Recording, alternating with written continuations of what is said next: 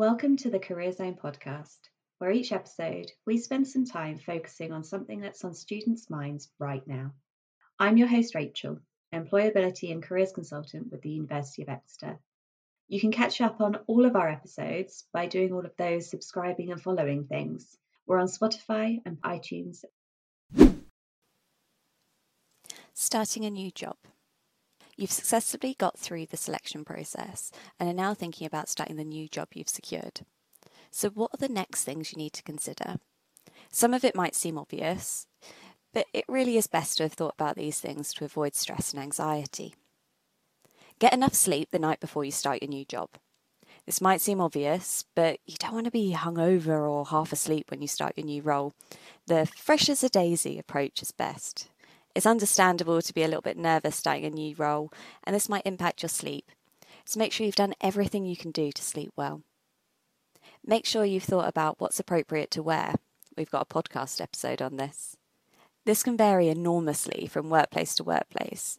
So, best to be more formal at first, if in doubt, before you opt for your ripped jeans and a hoodie. Make sure you know who you're meeting, where to meet them, and what time you're meeting them. It can be embarrassing to be in the wrong place for your welcome induction meeting. You should probably have received an email that sets all of this out clearly, but if you haven't, contact your new employer a few days before you start to ensure you have all the details you need. You're likely to be developing a new routine. If you're commuting to your new workplace, plan how you're going to get there in advance to avoid panic. Give yourself enough time to get there on your first day. It's much better to be early and have to wait in a coffee shop for half an hour than to commit the cardinal sin of being late. If in doubt, test your commute and think about what alternative routes are if the primary one you've planned doesn't work for some reason. Maybe your roles work from home, so make sure that your workspace is set up and either blur your background or make sure you don't have a plant growing out of your head or some weird poster behind you. Think about whether you need to take a packed lunch. Will there be somewhere to buy something? Be aware of the cost you could incur by buying stuff every day. It might be worth investing in a good keep cup and a decent lunchbox so you don't bankrupt yourself in the first fortnight. So now you've got to your new workplace. What happens? First impressions count. Be kind, be polite, and smile. You don't need to be over the top. Pay attention during the induction or onboarding process so you're not asking questions that have already been covered. But equally, don't be afraid to ask questions about workplace culture or expectations that might not formally be covered. Write questions down as you think of them so you can ask when it's most appropriate. It's also useful to take notes during the induction process. You'll likely meet loads of new people when you start. Try and remember their names, but we get it.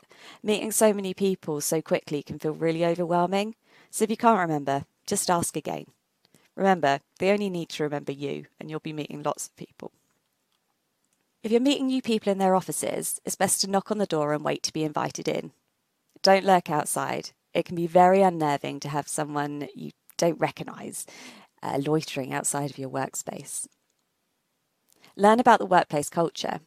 If you want to have a meeting with someone, what's the accepted way of doing that? Do you send them a calendar invite or do you ask them to meet and then wait for them to invite you? It sounds really basic and trivial, but getting it wrong can really put people's backs up. So, if in doubt, ask what's the accepted way of doing things?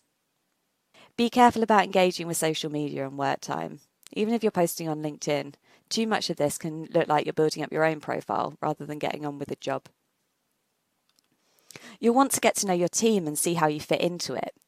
Introduce yourself to people and try to get to know people a little bit. Has anyone else started at the same time? They might be happy to meet up for a coffee and learn the ropes alongside you. Not everyone enjoys chit chat, but it's a good way to learn more about who you're working with. Who's obsessed with football? Who has seven cats? Good teamwork leads to more enjoyment of your role and to more productivity. There's nothing worse than working with a whole heap of people you don't like, so finding common ground is a good idea. However, if you find yourself in this position, you'll have to maintain professional relationships. It's in others' interest to help you settle into the role quickly so you can start making a contribution to the team's outputs. So don't be afraid to ask for help. You're going to come across lots of different ways of working and different ways of doing things, so be open minded. You might think you can see a better way of doing something, but the first few days is probably not the time to mention that you want to revolutionise the entire system, unless it's the point of your job, of course. Get to know your line manager and what their expectations are of you. Make sure you understand what your first task is and what the deadline is. Take the training opportunities available to you. You never know where they're going to lead and who you might meet. Even if you can't quite see the point of it at the time, someone will have thought why this investment in you is so important. And just know that settling into a new role can take time. You won't know everything straight away, and you don't have to learn everything all at once. So be kind to yourself, pace yourself. And finally, look after yourself. Starting a new job can be incredibly stressful, so make sure you're eating enough, drinking enough water, and perhaps try and take a short walk at lunchtime to clear your head, explore new surroundings, and reset for the afternoon. This was the Career Zone podcast, brought to you by the University of Exeter Career Zone. Check out iTunes and Spotify to keep up with all of our regular releases. And if you'd like us to cover something else in another episode, just send us a message. Hashtag Career Zone Podcast at UOE Career Zone or at UOE Cornwall Career Zone on Instagram, and we'll follow up in one of the next episodes.